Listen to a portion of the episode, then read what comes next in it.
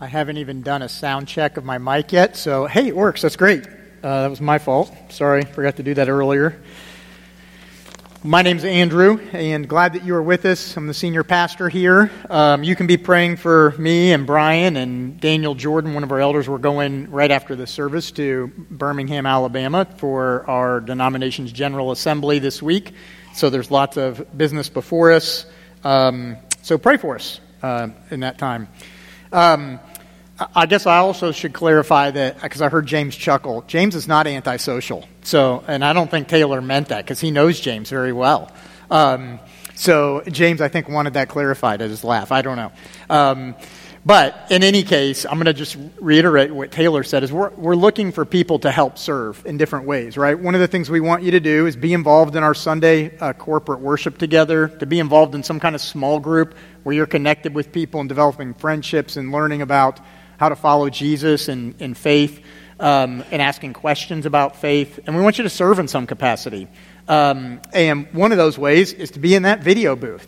And if you're like, you know, another way is you could be uh, on the welcome team um, and you could greet people as they're coming in the door. But if you're like, yeah, that's not my thing, but you could do the video booth, then that'd be awesome. We'd love to have you. Talk to Taylor about that.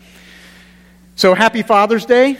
Um, today is not a Father's Day sermon per se, because we're in the middle of a series on ordering your life, but I will give this word of instruction and encouragement to fathers that relates to our sermon. Fathers, as you lead your families, it is critically important that kids, that your kids and other kids, see how much you love mom, how you elevate her, enable her to use all of her God given talents and abilities. Fathers, you need to teach your sons how to affirm women in society and in the church. You should train your daughters to be confident, courageous, compassionate, and involved in the church. Does the Bible give us examples of this? It surely does. We spent the last two weeks kind of zoomed in on some texts that are kind of controversial and trying to understand those well in the book of Corinthians. Today, we're going to zoom out and kind of do a survey of a lot of the pages of the Bible. I have infrequently, I'm afraid, shown how women have been used by God in Scripture and in the church. And we haven't done well at communicating that to you as a congregation, which has left many of you asking questions. Well, what can I do? Many of you, as women, asking questions, what can I do? How can I be involved? And so, part of the reason we've done these last couple weeks is trying to instruct and shape that, to encourage you to use your gifts. And so, today, we are going to appreciate the significance of women as we survey the Bible, seeing some ways that women were used by God, and seeing how we utilize women here at Spring Run. So, um, let me pray and we'll get into this. Lord, I pray that you will be with us today. Give us insight, give us wisdom, give us courage, give us conviction to see where your word leads, and then to apply it to our lives. We ask in Jesus' name. Amen. So, we're going to start by looking at a survey of women in the Bible who are used by God um, in God's kingdom, in ministry, in different ways. It's not going to be every case because if you haven't noticed, this is a rather large book. We're not going through every single part of that but it's sampling from different parts of time and different examples and roles in it. So, first, we're going to start with a, a young girl named Miriam. Miriam is a young girl, an older sister to her younger brother, and she saves his life. We see it in Exodus chapter 2. Let's put those verses on the screen. Her brother is this boy named Moses, who you may know because he's one who leads Israel, right? So when Moses is born, the Egyptian Pharaoh wants to kill all the Hebrew male babies because they're growing in population and it's population control plan so he can keep this enslaved group of people at a, at a manageable number. And so um, they're being killed. So his mom takes him, hides him in a basket, and sticks him by the river. And it tells us in verse 4 that his sister stood at the distance to know what would be done to him. And down in verse 7 and 8, it says, Then his sister said to Pharaoh's daughter, because Pharaoh's daughter was down by the water, discovered the basket with the baby in it. Miriam, standing by, watching. And she goes to Pharaoh's daughter and says, Shall I go and call you a nurse from the Hebrew women to nurse this child for you? And Pharaoh's daughter said to her, Go. So the girl went and called the child's mother, Moses' mom. So here's a girl, Miriam, who takes a big risk to save the life of her brother Moses. And of course, it doesn't end there because Moses goes on, is raised up by the Lord to lead um, the Hebrew people out of Egypt to rescue them. Uh, he leads them across the sea, right? And Pharaoh's army drowns and in pursuit of them as the water collapses on, on the army, but the people of God pass through on dry ground. Then the people of God on the other side respond with great shouts of praise, it tells us in Exodus chapter 15. and Moses begins to lead the people in a song, praising God. And then it tells us that Miriam, his sister, joins in. It says, Miriam, the prophetess, the sister of Aaron, took a tambourine in her hand, and all the women went out after her with tambourines and dancing. And Miriam sang to them, Sing to the Lord, for he has triumphed gloriously. The horse and his rider he has thrown into the sea. Now, Miriam's words are virtually the same as Moses' earlier in chapter 15. She's echoing his words. The purpose was the same to lead people in praise to God, which they do. And Miriam is the one who leads this, uh, this part of worship here. And it's a powerful and formative experience for the people, so that's written down and recorded in Scripture. Right? And she's one of the ones leading it. I mean, that's a great example of Miriam as a prophetess and leading God's people in that way alongside Moses. We could look at another example of a prophetess named Deborah. Deborah lives later. So the people are out of Egypt. They've come in and they've, they've settled into the land of Canaan that God had promised them, but it's before the monarchy. They're not really well established yet. There's regional rulers kind of trying to hold um, governance and keep enemies at bay. Those regional rulers were called judges, and you can read about that in the book of Judges. So Deborah is one of those leading or judging Israel, and we see this in Judges 4, verses 4 and 5. Now, Deborah, prophetess, the wife of Lapidoth, I guess I'm saying that correctly, I don't know, was judging Israel at that time. She used to sit under the palm of Deborah between Ramah and Bethel in the hill country of Ephraim, and the people of Israel came up to her for judgment. So, what is it telling us there about her? She had she gave spiritual counsel. She issued judgments with some legal authority. When God determined to then use the people of Israel to defeat the enemy, Jabin and Sisera, he spoke through Deborah the prophetess to say, Go to Barak and tell Barak to assemble a force of 10,000 soldiers, and that I will then deliver Jabin and Sisera into his hands. And so she goes to Barak to tell him this, but Barak is a little bit scared and says, I don't know. God told you, not me. I'm not going unless you come with me. And she says, Okay, I'll go with you. And so we see this in Judges 4 9, where she says she's going to go with him. But notice what she says. And she said, I will surely go with you. Nevertheless, the road on which you are going will not lead to your glory, for the Lord will sell Sisera into the hand of a woman. Then she went with him to Kadesh. Right? So she's saying the glory is going to go to a woman. And then what happens is the story goes like this. So the army goes and fights, okay? And the 10,000 go out, they, they win, but the commander of, of the other side, um, of Sisera, uh, flees. He gets away. And he flees and he's on the run and he comes to a tent of somebody who he knows to be one of his friend's allies. Okay? So he goes into the tent, and the husband isn't there, but the wife is there. Her name's Jael. She wasn't so much an ally of the king as her husband was. And he says, You know, give me shelter. And she says, Come on in. She gives him shelter. She gives him some milk to drink. She says, Rest here. He lays down and he falls asleep. And then verse 21 tells us what happens. But Jael, the wife of Heber, took a tent peg and a hammer in her hand, she went softly to him and drove the peg into his temple until it went down into the ground while he was lying fast asleep from weariness. So, naturally, he died. Right? Here's the woman. The guy's head's on the ground, and she takes a tent peg and drives his stake through his head into the ground. Because Barak wasn't leading, God said, then the glory for the victory will go to Jael. Or the prophetess Huldah, who guides King Josiah during his reign. Now, King Josiah, this is later in Israel's history, right? He's really young. His dad and his granddad were not good people. Uh, he takes the throne at eight years old. Okay, so he's a boy king, doesn't really know what he's doing, leaning on his advisors. Um, he comes to realize that the temple had suffered decades of abuse and mistreatment. Um, and during this time, he, as he discovers this, he orders a restoration of the temple. It had been more than 55 years, the temple being abused and not used correctly, the priests kind of not using it, and Manasseh, an evil king, um, offering pagan worship there. So he, Josiah orders, uh, 18 years into his reign, he orders the high priest to begin temple restorations. As the high priest Hilkiah does that, he discovers in the temple this book of the law. The book of the law would be the book that we think of as the book of Deuteronomy. Okay, it means the, the second law. It's the law that was given and the Israelites would use to read. And so he discovers this and he's like, wow. I mean, remember, for five, almost six decades, they haven't really done any of this reading. So this priest is probably, I mean, he's a high priest. Maybe he's old. Maybe he remembers it. Maybe he doesn't. But he discovers it and he's like, this is important.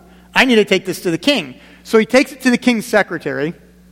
The secretary of the king, of Josiah, comes to him, brings it to him, and says, We found this book of the law. And Josiah says, Well, what does it say? And so he opens it, the secretary does, and begins reading it to Josiah. And Josiah is convicted by saying, We don't do any of this that God instructs us to do. We've ignored this for decades. no wonder we're in trouble. And so, what Josiah does, he says, Go and inquire the Lord for me and for the people.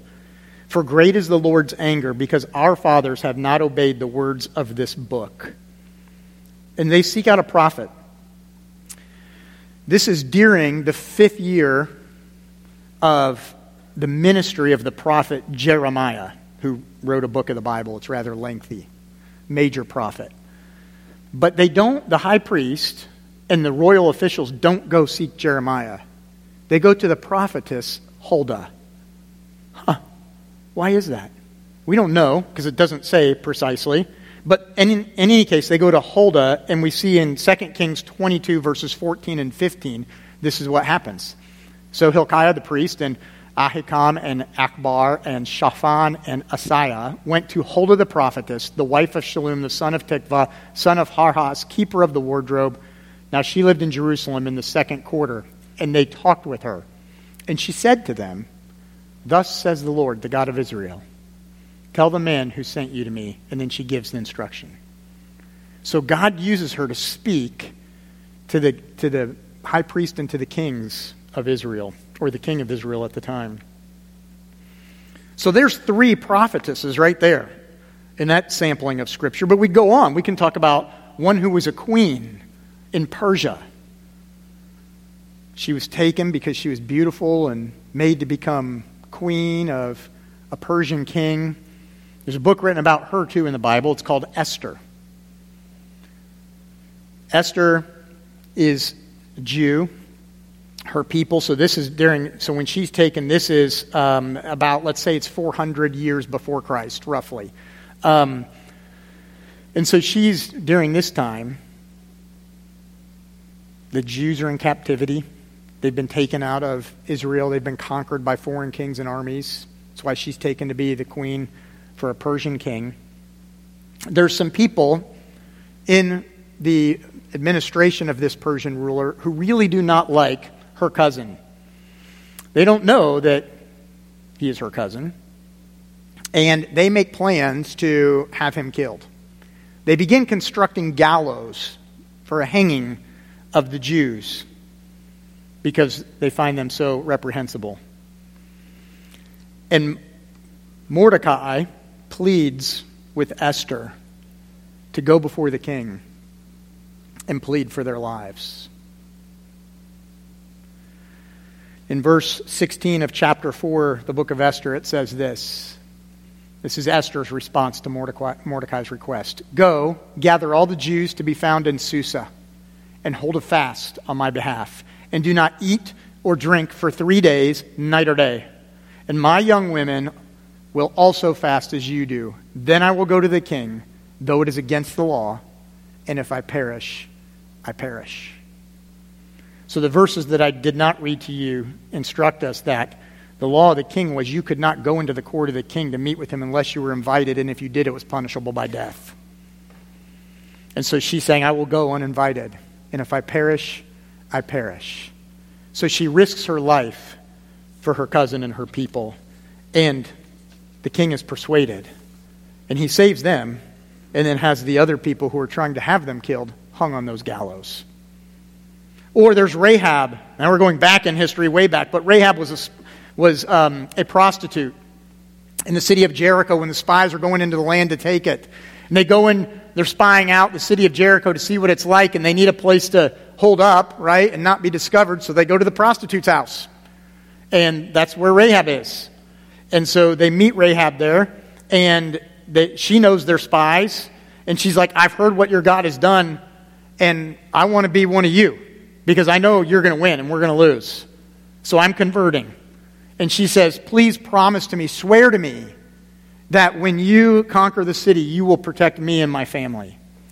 And they agree and say, Okay, you'll hang this cord out the window and we will protect you. And Joshua 6.25 shows us um, what happens with Rahab and her family. Joshua spared Rahab, the prostitute, with her family and all who belonged to her because she hid the men Joshua had sent as spies to Jericho. And she lives among the Israelites to this day right? Not just we protected you and now here's some money, go on your way. Welcomed in because of her faith. Well, how do we know that she had such faith?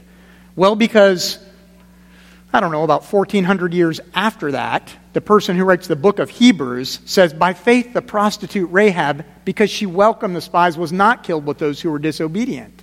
He writes that in the first century when Christians are being killed as a way to encourage them to say, Look at the faith of this woman. Your faith should be like this woman. Trust God because she was not killed. Or, well, the other thing we should mention about Rahab, I guess, I don't have a verse to show you this, but you could look it up. It's either at the beginning of Matthew's gospel or Luke's. Both of them had genealogies, and I can't remember which one has it. But Rahab is mentioned in the lineage of Christ. So through her descendants come Jesus. So, Jesus, what about Jesus? How did Jesus treat and view women? Jesus chose 12 male apostles, we know that. Yet women had vital roles in the life and ministry of Jesus. He refused to allow the traditions of men to restrain his ministry to and with women. For example, there were wealthy women, Luke 8, verses 1 to 3 tells us, wealthy women who not only supported his ministry, but accompanied him. He traveled about from town and village proclaiming the good news of the kingdom of God with the 12 who were with him. Those would be the 12 men who were the apostles, plus also some women who had been cured of evil spirits and diseases. Mary, called Magdalene, from whom seven demons had come out. Joanna, the wife of Chuza, the manager of Herod's household. Susanna, and many others. These women were helping to support them out of their own means. They were vital to the ministry of Jesus, traveling around and teaching and preaching. The, women at, the woman at the well in John 4 testifies to the townspeople about how Jesus was knew everything she had done but was kind and good. That's why she's excited and goes and tells them. Or in Luke 10, 39 to 42, with Mary and Martha there she had a sister, this is uh, Martha, she had a sister called Mary who sat at the Lord's feet listening to what he said. But Martha was distracted by all the preparations that had to be made. She came to him and asked, Lord, don't you care that my sister's left me with all the work to do by myself? Now tell her to help me. Martha, Martha, the Lord answered, You are worried and upset about many things, but few things are needed, or indeed only one. Mary has chosen what is better and it will not be taken away from her. What, what is Jesus saying there? He's not denigrating the service in the home of preparing meals or whatever. He's not saying that's bad, but he is prioritizing a role of a disciple and a learner of Jesus is important. No matter what you're doing, to learn from Jesus is critical. Or go on And Faithful women remained with him, as we read earlier in, in the confession and assurance at his crucifixion in John 19 25. Women were the first witnesses of the resurrection in John 20, verse 18. They go forth from there, and Jesus, they carry instructions to the disciples after Jesus' resurrection. He says, Tell them to meet me here. And they go and take the message and say, We saw Jesus. And they're, and they're like, No, really, we did.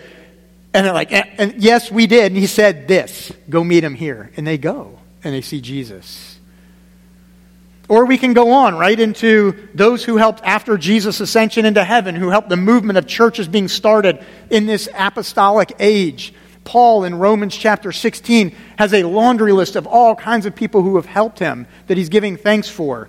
In verse 1 and 2, he mentions Phoebe, our sister Phoebe, a deacon of the church in Cenchrea. I ask you to receive her in the Lord in a way worthy of his people and to give her any help she may need from you, for she has been the benefactor of many people, including me. This verse is uh, one that's hard to translate, and churches have differed over it um, through the years and centuries, actually, because it commends Phoebe as a deacon or a servant. The word, is, the Greek word is diakonos, and it means servant. And sometimes there's an official role attached to that as, as an official deacon. And so um, it can mean either. And so you kind of have to interpret what's going on in the context. But regardless of the phrase, whether it means servant or deacon here in, in verse 1 of chapter 16, what is clear is that Phoebe had a recognized role in her congregation from Cenchrea. They recognized her in an official capacity of some kind. And Paul clearly urges the Romans to receive Phoebe with honor because she helped him as a benefactor in many ways. In Romans 16, verse 3, Paul goes on and he says, he commends Priscilla and Aquila, his co workers. They were a husband and wife team who labored with Paul over the years.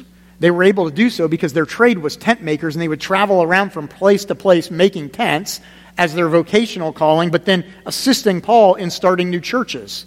We're told in Romans 16 and in 1 Corinthians 16 that they hosted churches in their house in Rome and in Corinth. And in Acts 18, they helped Paul in Ephesus. And we see this, Acts 18 24 to 26. When Paul's in Ephesus, a Jew named Apollos, a native of Alexandria, so from Egypt, comes to Ephesus. He was a learned man, thorough knowledge of the scriptures. He had been instructed in the way of the Lord. And he spoke with great fervor and taught about Jesus accurately, though he knew only the baptism of John. He began to speak boldly in the synagogue when Priscilla, and Aquila heard him, they invited him to their home and explained to him the way of God more accurately. Now, isn't that interesting? Because here's somebody who's a very gifted preacher and teacher coming around instructing people.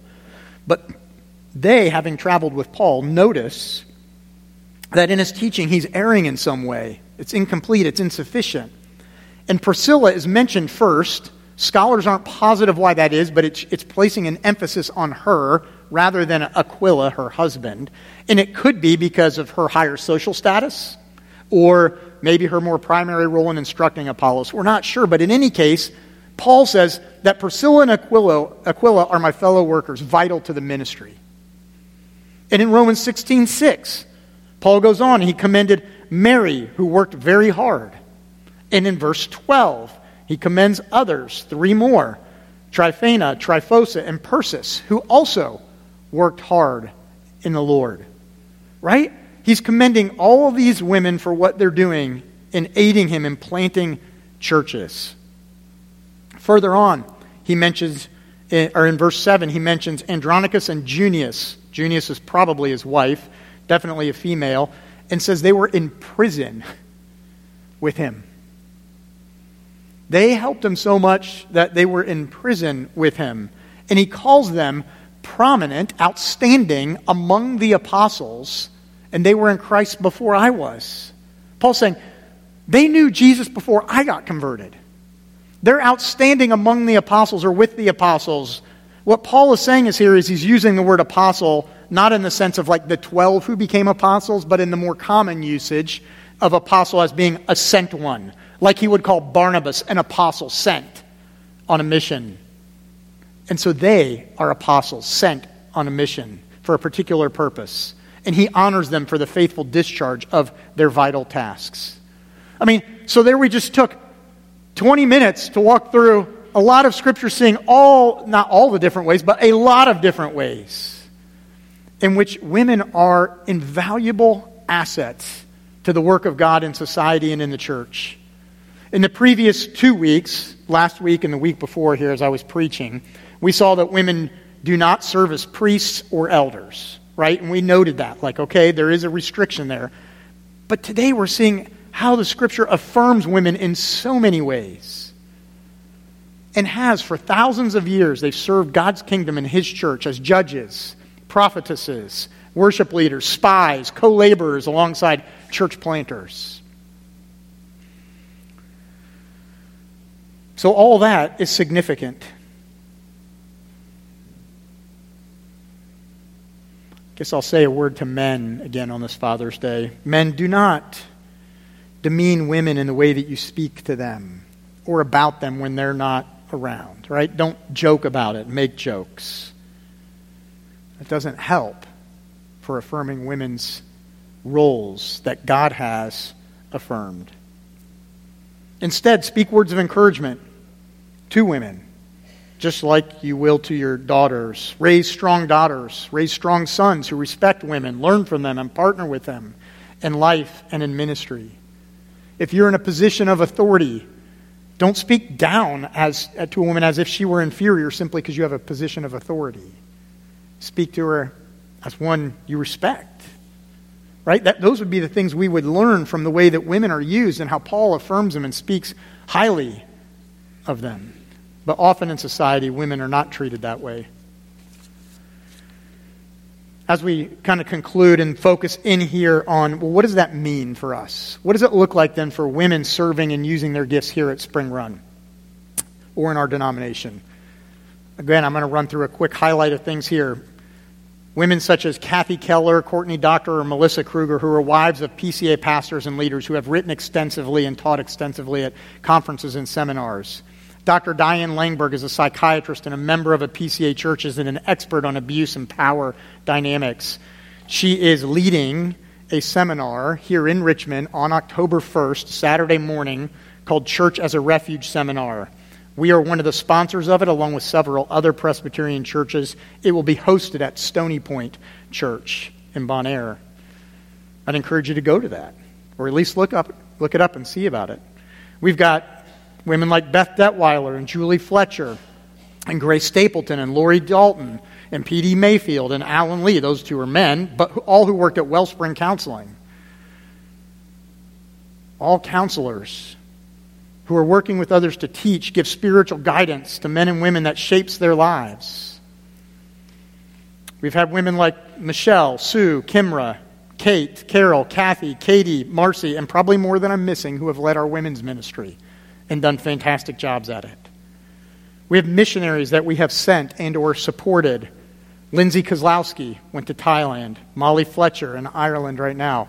Christy Herbst Piri in Malawi Lisa Adams in Hungary, and Betsy Dowling all the way to Amelia with Young Life. Plus, husband and wife teams we've supported. Katie McCloy is the chairman of our missions committee. Joy Roberts and Doris Paul. Uh, Joy was on staff. Doris has taken her position as financial administrator, and both have been very capable. Martha is the office administrator, and she's the grease that keeps everything working. I mean, she welcomes you when you come in. She makes things get, makes sure people get connected, and all the different moving parts keep working well. All very capable women. Mariah Reefer leads one of the worship teams. There's about four different, three or four different leaders, and she's one of them. Women lead us in the call to worship and confessing our sins. Many women, many of you are gifted to teach Sunday school, both to children and to adults. And so, what are practical ways? If you're a woman thinking, ah, I don't know, I'm one of those that I've always wondered, how do I use my gifts at Spring Run?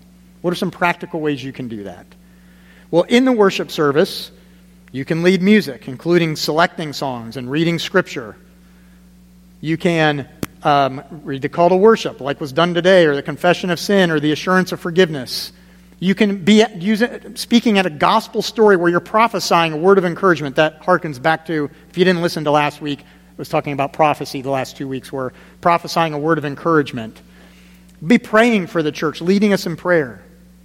Outside of Sunday morning roles, delegated teaching authority for things like adult Sunday school, leading seminars or conference, um, conferences, small group leadership, children's ministry. You can lead shepherding and caring for people, meeting with people who are in crisis, whether that's a relational crisis, a faith crisis, or some other circumstantial crisis. You can partner with and work for ministries that we support in the city, like Real Life, that Dr. Sarah Scarborough leads. She's always looking for people who are volunteers to help. Jobs for Life. You can, many ways you can use your gifts. Ministry team leaders. You can be a ministry team leader over a ministry. Serve on a committee. Women serve on all of our committees, from personnel to finance to missions to church plan initiatives team and to staff searches. When we search for staff and hire them, and we put together a search team, it always includes women. Deacon assistants. You can serve as deacon assistants in the church. That's our way of trying to affirm what Romans 16 was talking about with Phoebe. And so we plan to do a training this fall. If you're interested in that, please let me know. Staff. Other than pastors, Brian and I, as, as, as pastors, as teaching elders, staff positions are open to women. So even Jake, maybe we'll look, Jake's a man. When we searched for that, it was open to men or women. We searched for that position for the, the director of, of college youth ministries. Um, and Jake was the, the one that we found best. And Jake was exploring, like, okay, what's it like to be in ministry? And has since been kind of affirmed in that he feels called to ministry, and so he's taking seminary classes. And that's why you're seeing him preach some, because that's part of his training to go on that track to ordination eventually. And so that, that makes him unique in that way. Now, why am I going through all this in, in such detail? Because I think in the past we have not been clear on these issues, and we're trying to be clear so that you know.